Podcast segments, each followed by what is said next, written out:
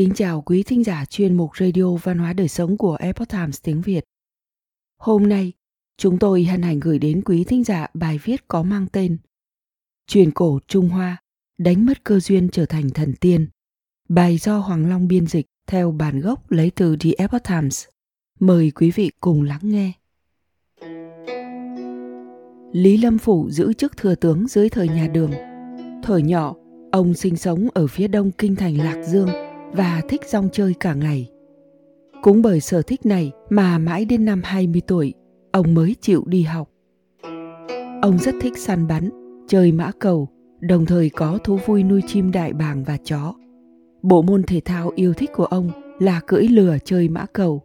Khi đã thấm mệt, ông leo xuống lừa và nằm nghỉ trên mặt đất. Vào một ngày nọ, một vị đạo sĩ có dung mạo xấu xí ngồi xuống bên cạnh, hỏi chuyện Lý Lâm phụ Trò cưỡi lừa chơi má cầu này vui chỗ nào? Trò này đáng để ngươi cảm thấy thích thú à? Họ Lý nhìn chằm chằm vị đạo sĩ và đáp lại.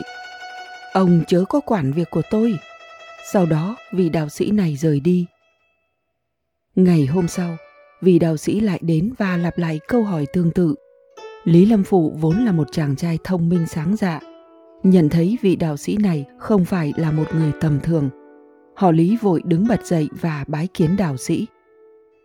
Vị đạo sĩ nhắc nhở, mặc dù ngươi rất giỏi chơi mã cầu, nhưng sớm muộn gì, người cũng sẽ ngã khỏi lưng con lừa này.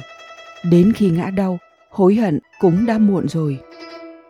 Lý Lâm Phủ đã thề rằng sau này ông sẽ cẩn trọng và không bao giờ cưỡi lừa chơi mã cầu nữa.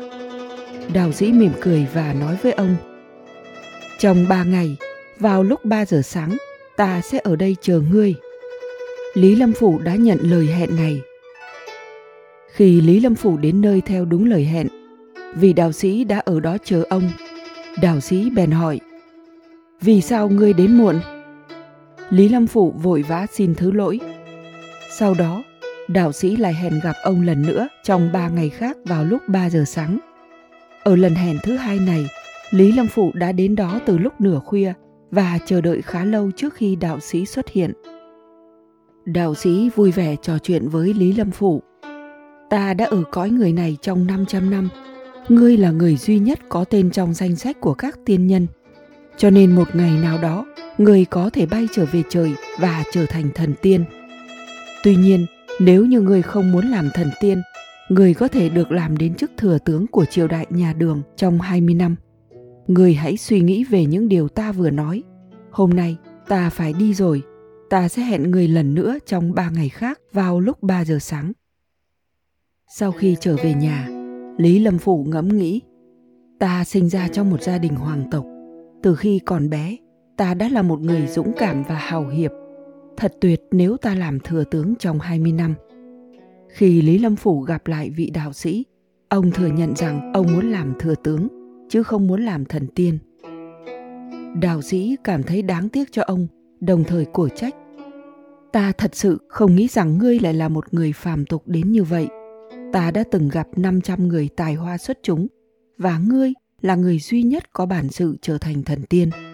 Ngươi thật sự khiến ta quá thất vọng. Ta cảm thấy đáng tiếc cho ngươi. Sau khi nghe xong, Lý Lâm Phủ cảm thấy vô cùng ân hận. Ông muốn thay đổi lựa chọn của mình. Tuy nhiên đạo sĩ nói rằng mọi việc đã quá muộn. Các thần tiên ở trên trời đã biết lựa chọn đầu tiên của ông rồi. Trước khi rời đi, đạo sĩ đã cảnh báo ông.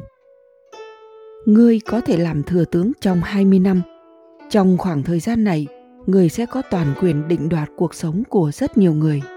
Đừng dùng mưu đồ hãm hại người khác để tích công đức cho đời sau người hãy cố gắng cứu thật nhiều người và tránh sát sinh nhiều nhất có thể như vậy người sẽ có thể bay về trời và trở thành thần tiên sau 300 năm nữa. Hiện nay, phúc báo của người cũng sắp đến. người hãy lên kinh đô và nhận chức quan của ngươi đi. Lý Lâm Phủ buồn bã từ biệt đạo sĩ. Tổ tiên của Lý Lâm Phủ là Lý Uyên, vị hoàng đế đầu tiên của triều đại nhà Đường thúc phụ của Lý Lâm Phụ cũng làm quan trong triều đình nhà Đường. Khi Lý Lâm Phụ viếng thăm thúc phụ ở Kinh Đô, thúc phụ vô cùng ngạc nhiên hỏi ông vì sao lại lên Kinh Đô. Lý Lâm Phủ đã thưa chuyện, Trước đây, cháu đã phạm sai lầm khi cháu chỉ muốn rong chơi và không chịu học hành. Cháu phải đến gặp thúc phụ và hạ quyết tâm thay đổi bản thân. Nếu như cháu tái phạm sai lầm lần nữa, cháu nguyện để cho thúc phụ xử phạt cháu. Thúc phụ của ông cảm thấy kỳ lạ nhưng cũng không hỏi gì thêm. Thúc phụ đã dạy Lý Lâm Phủ học hành và bảo ông dọn dẹp bàn tiệc sau mỗi lần yến tiệc. Đôi khi, thúc phụ cũng bảo ông làm việc ngoài trời dưới thời tiết khắc nghiệt của mùa đông. Lý Lâm Phủ chưa bao giờ từ chối, ông vẫn hoàn thành tốt mọi việc được giao phó. Nhờ sự giúp đỡ của thúc phụ, Lý Lâm Phủ đã trở thành quan đại thần trong triều. Mười năm sau, ông được phong chức thừa tướng. Lý Lâm Phủ rất giỏi sử dụng quyền lực của mình và cũng thấu hiểu những mong muốn của hoàng đế. Vì vậy hoàng đế rất sủng ái ông. Về sau, ông đã thâu tóm toàn bộ quyền lực trong một giai đoạn của triều đình nhà Đường. Và hầu hết các quan đại thần cũng như bách tính đều khiếp sợ ông. Có một câu rằng, giống như nước muối làm nên đậu phụ, vạn sự vạn vật đều có thể bị ước chế bởi một sức mạnh to lớn hơn. An Lộc Sơn là một tướng quân thống lĩnh ba tỉnh Mặc dù ông ta không sợ hoàng đế Đường Huyền Tông, nhưng ông lại run sợ mỗi khi gặp thừa tướng Lý Lâm Phụ. Ông đã hỏi một trong những đạo sĩ mà ông biết. Ta không sợ diệu kiến hoàng đế, nhưng cớ sao ta lại khiếp sợ mỗi khi gặp thừa tướng Lý Lâm Phủ. Ngài có 500 con quỷ đầu đồng chán sắt đi theo bảo hộ. Đạo sĩ trả lời, cớ sao ngài lại sợ thừa tướng Lý Lâm Phủ? Ngài hãy cho mời thừa tướng đến phủ để tôi xem thử chuyện gì xảy ra khi ngài và ông ấy gặp nhau. Do vậy, An Lộc Sơn đã tổ chức một buổi yến tiệc tại tướng phủ để thết đái thừa tướng Lý Lâm Phủ. Đạo sĩ nấp phía sau bức rèm để quan sát hai người. Sau khi thừa tướng rời đi, đạo sĩ bèn nói với An Lộc Sơn rằng Thật quái lạ, khi thừa tướng đến, tôi nhìn thấy một bé trai mặc y phục màu xanh dương. Tay bê lư hương đi phía trước ông ấy 500 con quỷ đi theo bảo hộ ngài đều khiếp sợ và bỏ chạy khi nhìn thấy cậu bé này. Tôi cũng không biết rõ duyên cớ thế nào. Có lẽ thừa tướng Lý Lâm Phụ là một thần tiên tạm thời bị đọa xuống trần gian. Nhiều năm sau đó, thừa tướng Lý Lâm Phụ bắt đầu trục xuất những người bất đồng với ông để củng cố quyền lực và địa vị của bản thân. Nhiều người đã bị bỏ tù và cũng có rất nhiều người vô tội bị sát hại ông đã hoàn toàn quên mất lời dặn dò của vị đạo sĩ năm xưa. Tất cả những người muốn diện kiến thừa tướng Lý Lâm Phụ đều phải xuống ngựa ở đằng xa và đi bộ đến phủ thừa tướng. Vào buổi trưa nọ, một người đàn ông chẳng e dè gì đến trước phủ thừa tướng gõ cửa. Lính gác ra mở cổng và vô cùng ngạc nhiên khi nhìn thấy một đạo sĩ với dáng vẻ gầy gò nói rằng muốn diện kiến thừa tướng lính gác đã lớn tiếng quát nạt xua đuổi vị đạo sĩ này. Ngày hôm sau, đạo sĩ lại đến trước phủ thừa tướng. Lần này, người lính gác cổng đã bẩm báo sự việc với thừa tướng. Mặc dù thừa tướng quả quyết không nhớ đã từng quen biết một đạo sĩ, nhưng dù sao ông cũng cho mời đạo sĩ vào trong phủ. Khi Lý Lâm Phủ nhìn thấy đạo sĩ, ông nhớ ra lời dặn dò của 20 năm trước. Ông vô cùng kinh sợ và xấu hổ cảm thấy như mình đã đánh mất điều gì đó. Ông đột nhiên nhớ lại đạo sĩ đã từng nói ông sẽ giữ chức thừa tướng trong 20 năm và thời điểm hiện tại cũng vừa đúng 20 năm. Tuy nhiên ông chưa từng làm theo lời dặn dò của đạo sĩ. Lý Lâm Phủ sợ hãi đến mức cảm thấy như độ bệnh. Ông đã cúi đầu bái kiến đạo sĩ. Để đáp lại, đạo sĩ bèn hỏi ông Cuộc sống của ngươi dạo này thế nào? Người đã không ghi nhớ lời dặn dò của ta. Thay vì tích đức hành thiện, người đã sát hại quá nhiều người vô tội. Thiền thượng đã ghi chép toàn bộ tội nghiệp của ngươi. Người thật sự không sợ bị trời phạt hay sao? Lý lâm phủ không nói được lời nào, chỉ biết liên tục dập đầu, bái lạy đạo sĩ. Lý lâm phủ lệnh cho gia nhân rời khỏi phòng và ngỏ ý mời đạo sĩ tá túc qua đêm trên một chiếc giường khác trong phòng của mình đạo sĩ chỉ uống một ít trà và không hỏi thêm điều gì. Giữa đêm hôm đó, Lý Lâm Phủ bèn hỏi đạo sĩ. Trước kia, ông đã từng nói tôi có duyên phận trở thành thần tiên, liệu tôi vẫn còn cơ duyên này chứ? Đạo sĩ đáp, trong những năm qua, người đã làm nhiều việc sai trái. Cho nên người đã đánh mất cơ duyên trở thành thần tiên trong 300 năm. Thời hạn này đã trì hoãn thành 600 năm. Trong 600 năm tới, người có thể trở thành thần tiên. Lý Lâm Phủ bèn hỏi, tôi đã sống gần hết đời này và tôi đã phạm phải quá nhiều tội nghiệp. Vậy thì tương lai của tôi sẽ như thế nào? Đạo sĩ đáp, nếu muốn biết câu trả lời thì ngươi hãy theo ta lên trời một chuyến. Lý Lâm Phủ vội quỳ xuống và cầu xin đạo sĩ đưa ông lên trời. Đạo sĩ đã yêu cầu Lý Lâm Phủ gồi rửa tâm trí, giữ cho bản thân thanh tĩnh và bất động giống như một cái cây đã chết. Một lúc sau, Lý Lâm Phụ nói ông không còn bất cứ suy nghĩ nào nữa. Đạo sĩ bước ra khỏi giường và nói với ông, chúng ta lên đường thôi. Thân thể của Lý Lâm Phụ tự động đi theo đạo sĩ. Khi hai người đến gần cổng kinh thành Trường An, cánh cổng lập tức mở ra để họ đi qua. Sau khi liên tục đi bộ khoảng ba dặm, Lý Lâm Phụ đã thấm mệt. Vì vậy đạo sĩ cho phép ông dừng lại nghỉ ngơi. Sau đó, hai người đã ngồi xuống nghỉ chân ở bên đường.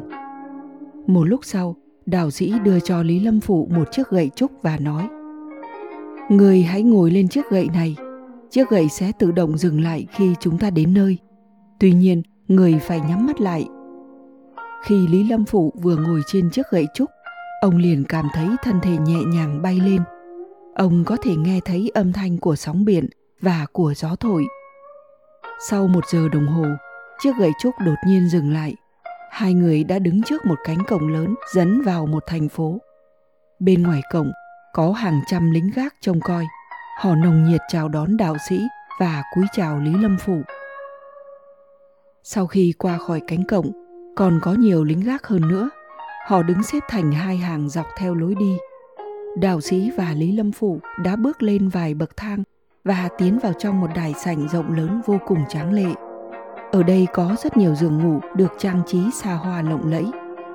Lý Lâm Phủ đột nhiên cảm thấy buồn ngủ và muốn chợp mắt một lúc nhưng đạo sĩ lập tức ngăn cản ông và nói, nếu ngươi nằm ngủ ở đây, ngươi sẽ không thể trở về nhân gian được nữa điều này có nghĩa là ngươi sẽ chết lý lâm phủ đáp lại, nếu tôi có thể quay về nơi này sau khi chết, tôi cũng thấy mãn nguyện lắm rồi đào sĩ mỉm cười và nói nơi này cũng không hoàn hảo như ngươi hình dung người vẫn có thể bị bệnh vẫn gặp những phiền não giống như vậy và phải ở đây chịu khổ sau đó, đào sĩ đưa cho Lý Lâm Phủ chiếc gậy trúc và hai người đã rời khỏi nơi đó.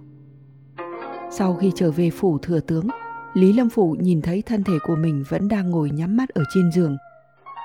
đào sĩ liền gọi, Lý thừa tướng, Lý thừa tướng. Lý Lâm Phủ đã quay trở lại thân thể và từ từ mở mắt.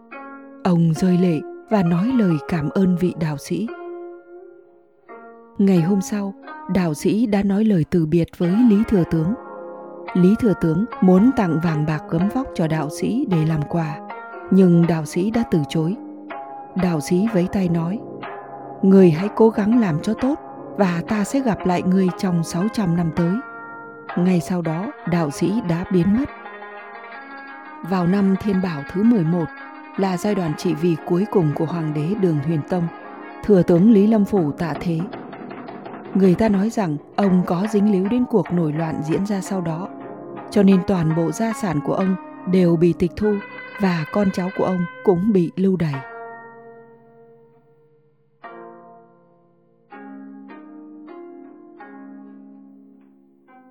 Quý thính giả thân mến, chuyên mục Radio Văn hóa Đời Sống của Epoch Times tiếng Việt đến đây là hết.